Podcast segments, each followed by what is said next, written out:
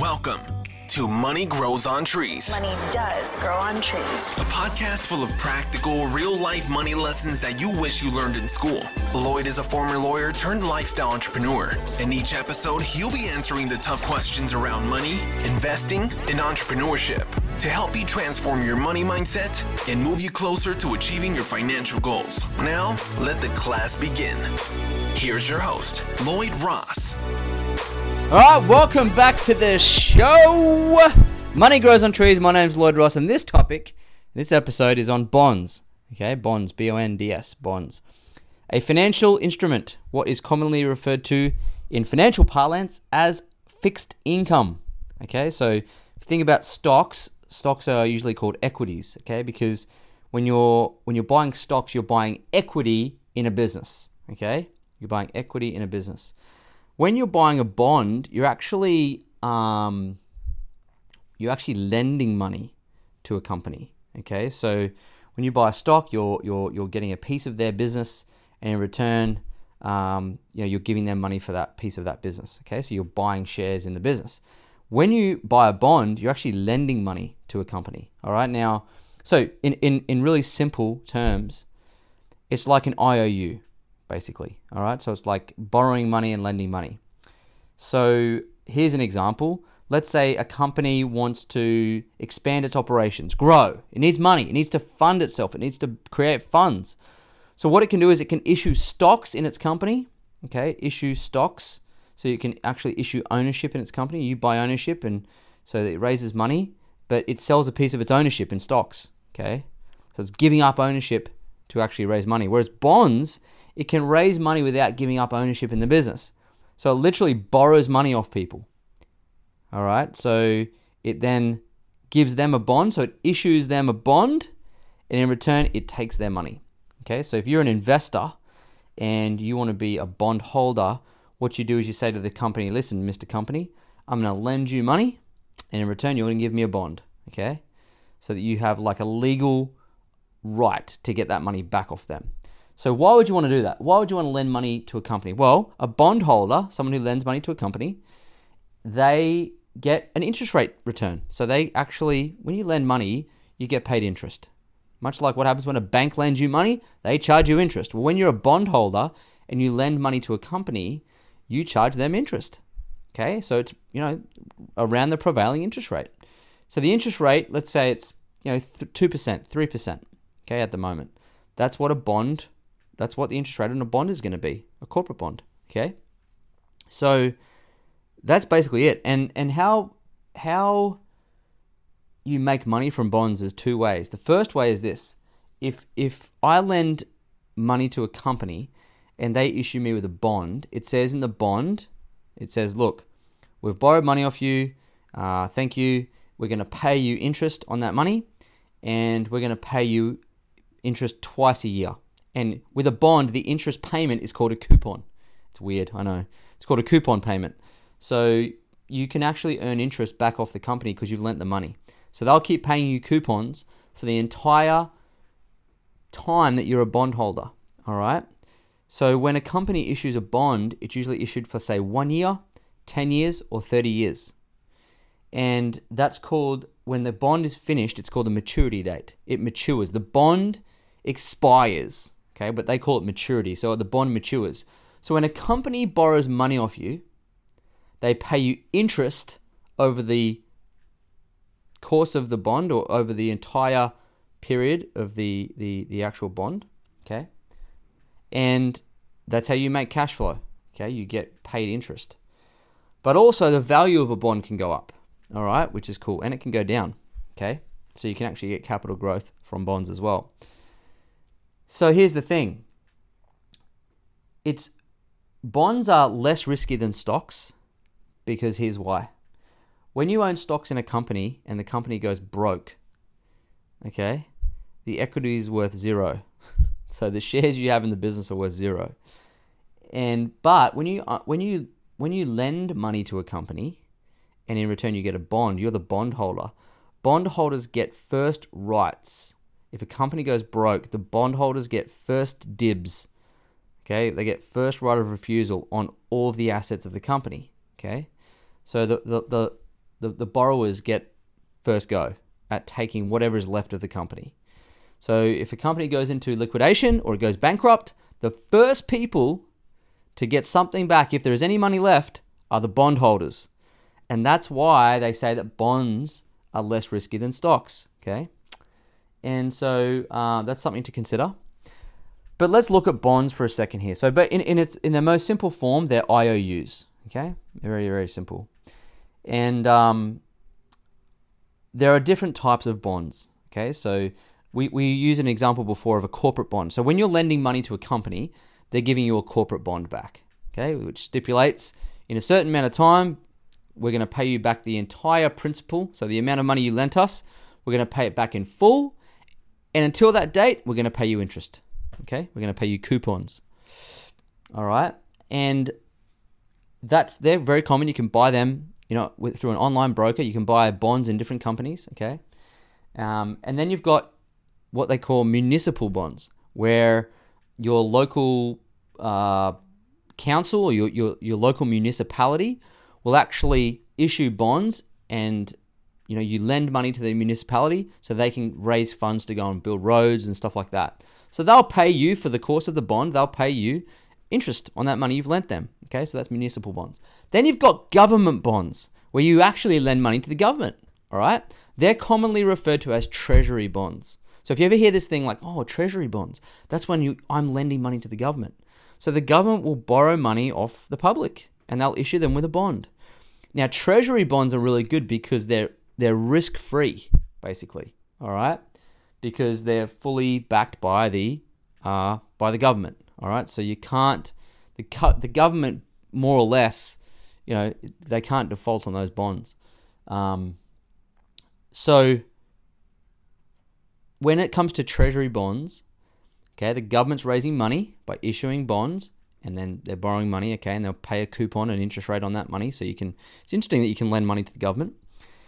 And if it's a one year bond, a one year government bond or a one year treasury bond is called a T bill, a treasury bill. That's what they call them. Less than a year, it's called a treasury bill. Between um, one and 10 years, it's called a note, a treasury note. it's weird, I know. And then over 10, between 10 and 30 years, it's called a bond, a treasury bond. So they're the different types of government bonds that are available. All right. Now, the, the interest rate that so, like if you're a lender and you're lending money to a company, a municipality, or or the government, they're going to pay you interest on that money you're lending them. Okay, in a coupon, and they usually pay coupons. The interest is paid twice a year. Okay, um, so two big lump sums of interest payments you get throughout the throughout the duration of the bond. Okay, now the amount of interest you can charge, all right, them for lending the money is dictated by the length of the bond so the maturity, so like either a year, you know, 10 years or 30 years. Okay. So if it's short term, maybe the interest rate's a lot higher. If it's long term, maybe the interest rate's a lot lower. Okay. So um, because there's less risk in that. So, uh, you know, it all varies. But here's something very interesting that you need to know about bonds. Okay. Because you're probably thinking to yourself, man, I really, I need to get some bonds. Maybe I'll diversify and get some stocks and bonds. And if you read a few books like Benjamin Graham's The Intelligent Investor, they talk a lot in the old days about having some in stocks and having some in bonds, okay? And even Wall Street now, it talks about, oh, you got to re- reduce your risk and get some bonds. You can't have everything in stocks, okay? Because bonds are safe, especially treasury bonds. Well, treasury bonds are safe because they don't pay much return. it's called the risk, the amount of the amount of interest you charge the government for lending them money is the risk-free rate, which means there's no risk in it. So it's a very small amount of money. It's like less than 1%. It's really, really small. So it's not worth doing. Okay, so it's almost worthless getting buying treasury bonds. I mean, you want to buy treasury bonds if you don't want to make much money because there's no risk in it. Okay, so so here we go. Uh, the thing that you need to know about bonds is this.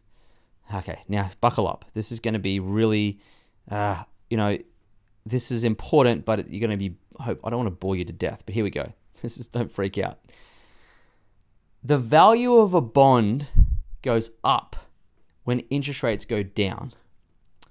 The value of a bond goes up when interest rates fall or go down. Okay, so it's inversely correlated. Bonds and interest rates are inversely correlated, which means they move in opposite directions. Okay, so when interest rates are really low, a lot of people want to borrow money. So debt is in high demand. So companies want to borrow a lot of money when interest rates are low. So they issue a lot of bonds. Okay? And because the, you know they're wanting to issue a lot of bonds and people want to lend money to companies, there's demand for bonds and it goes up. It goes up and up and up. So the value of bonds goes up as interest rates fall. Okay? Now as, as interest rates go up, the value of bonds falls. Okay?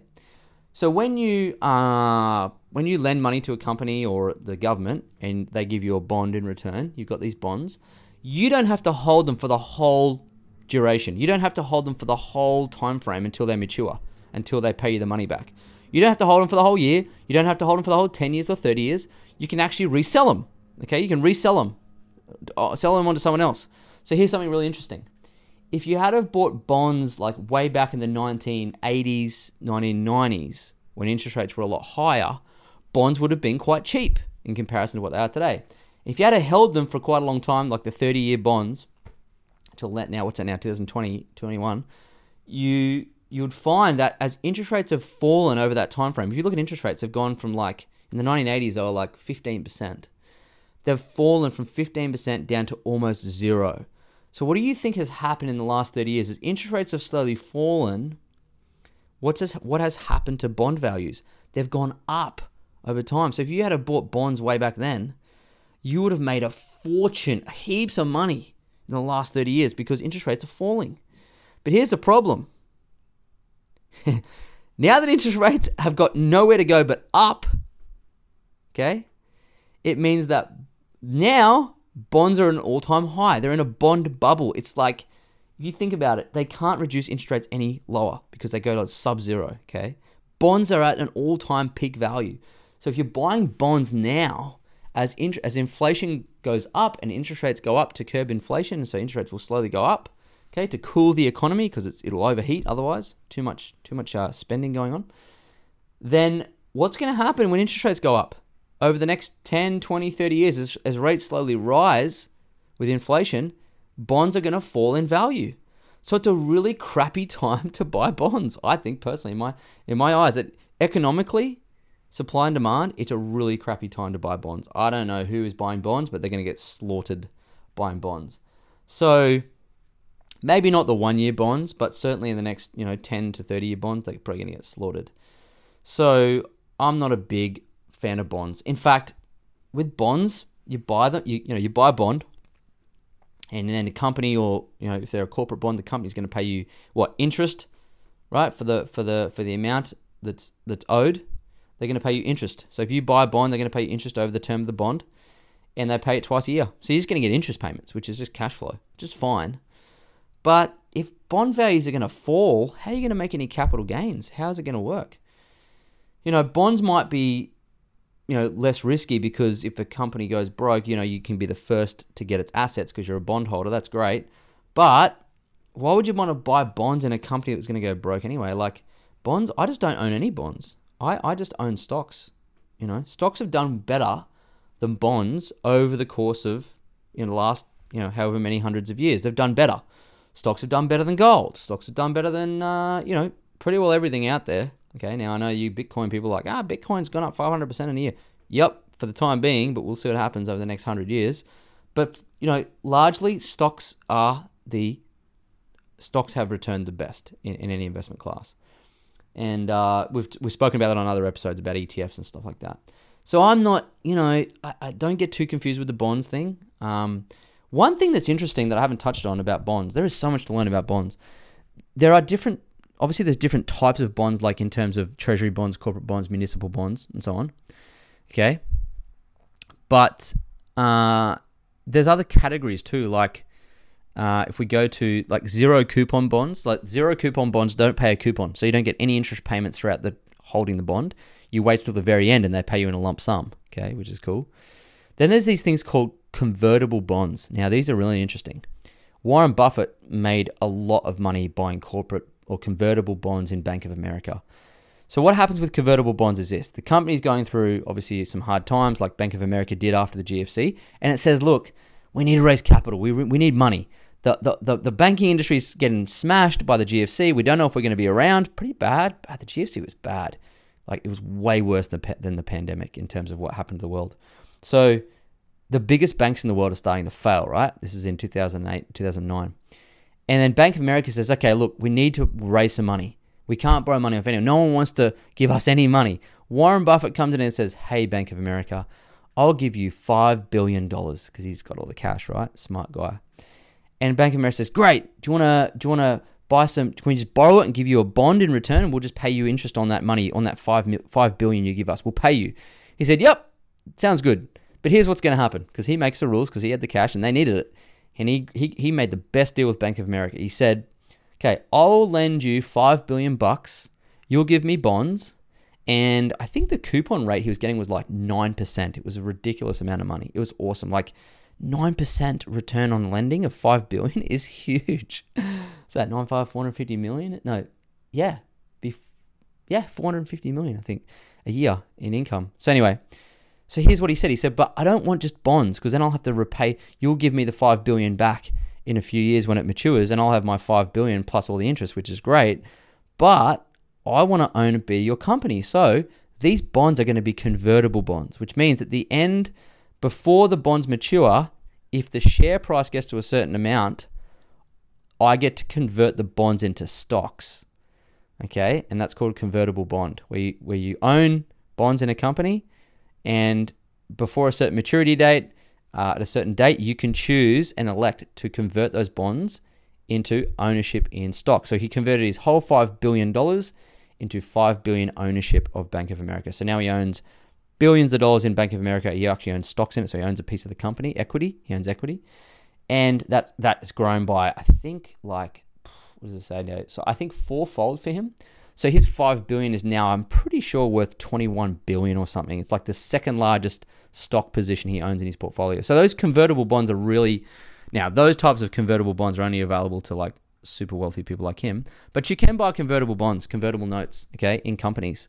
So it's it's really cool to, to, to see. I think obviously the reason why Warren Buffett did that is because if he lent them five billion dollars in bonds, he knew if they faltered, if they went broke, he would be the first to take any assets that the bank had. So for him, it was a really good deal because he's like, you know what?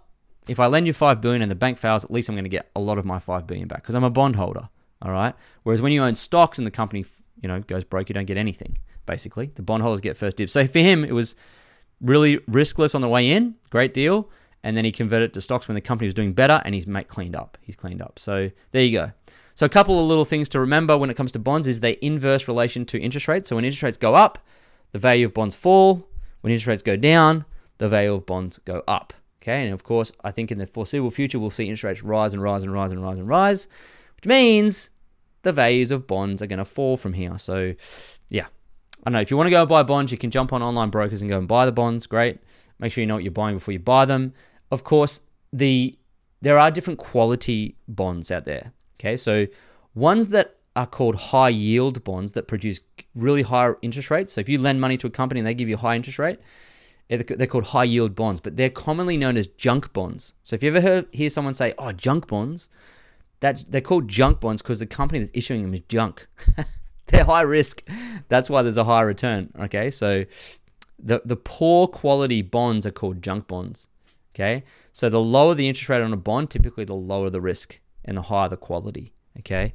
Now, this is another another podcast episode I can do, but what caused the GFC was when they took all these mortgage bonds, okay, and they actually took they took very poor quality mortgage bonds and then wrap them up with a couple of good quality mortgage bonds into uh, what they called collateralized debt obligation. Anyway, long story, but they ended up selling them as a high high a quality bond, and it was not. It was rubbish. It was just the worst loans in those bonds, in those CDOs, and that obviously completely destroyed the world in 2009. So there you go. Bonds are really important to understand. So that's it. I mean, I hope I haven't confused you. That's what bonds are, and you know, at least you know now. Okay, so if anyone talks to you about bonds, I'm like, I know what bonds are. Okay, so there you go. So I hope that episode was good. God, that was a long one. It's a it's a lot to get out because that is a huge. That's one whole subject in like a CFA charter program or one whole topic throughout corporate finance. It's really in depth. And there's a lot more to learn about it too. But that that they're the they're the fundamentals that you definitely would need to know. So if you're loving this episode, I hope you do. Uh, give us a shout out on your Instagram stories. Tag me at Lloyd James Ross. Um, and leave us a review. Uh, if you can subscribe and leave us a five star review, that'd be amazing. I would really appreciate it. I'll give you a shout out on my stories too, if you do. And of course, feel free to share the podcast with a friend, getting some great feedback. joining We're- us this we're week on the Money more and more subscribers all the time. If So I you want like to the thank show, you you might for wanna check sharing out our the book, love. Money Grows And again, if you want me to roll out a topic, just shoot me a DM on Instagram and roll it out. Okay, got heaps more topics coming. Leave a review uh, and as feel free as- to reach out to Lloyd a on few- as a few Instagram. guests. All right, so that's it for Money Grows on Trees podcast. I'll see you on the next episode.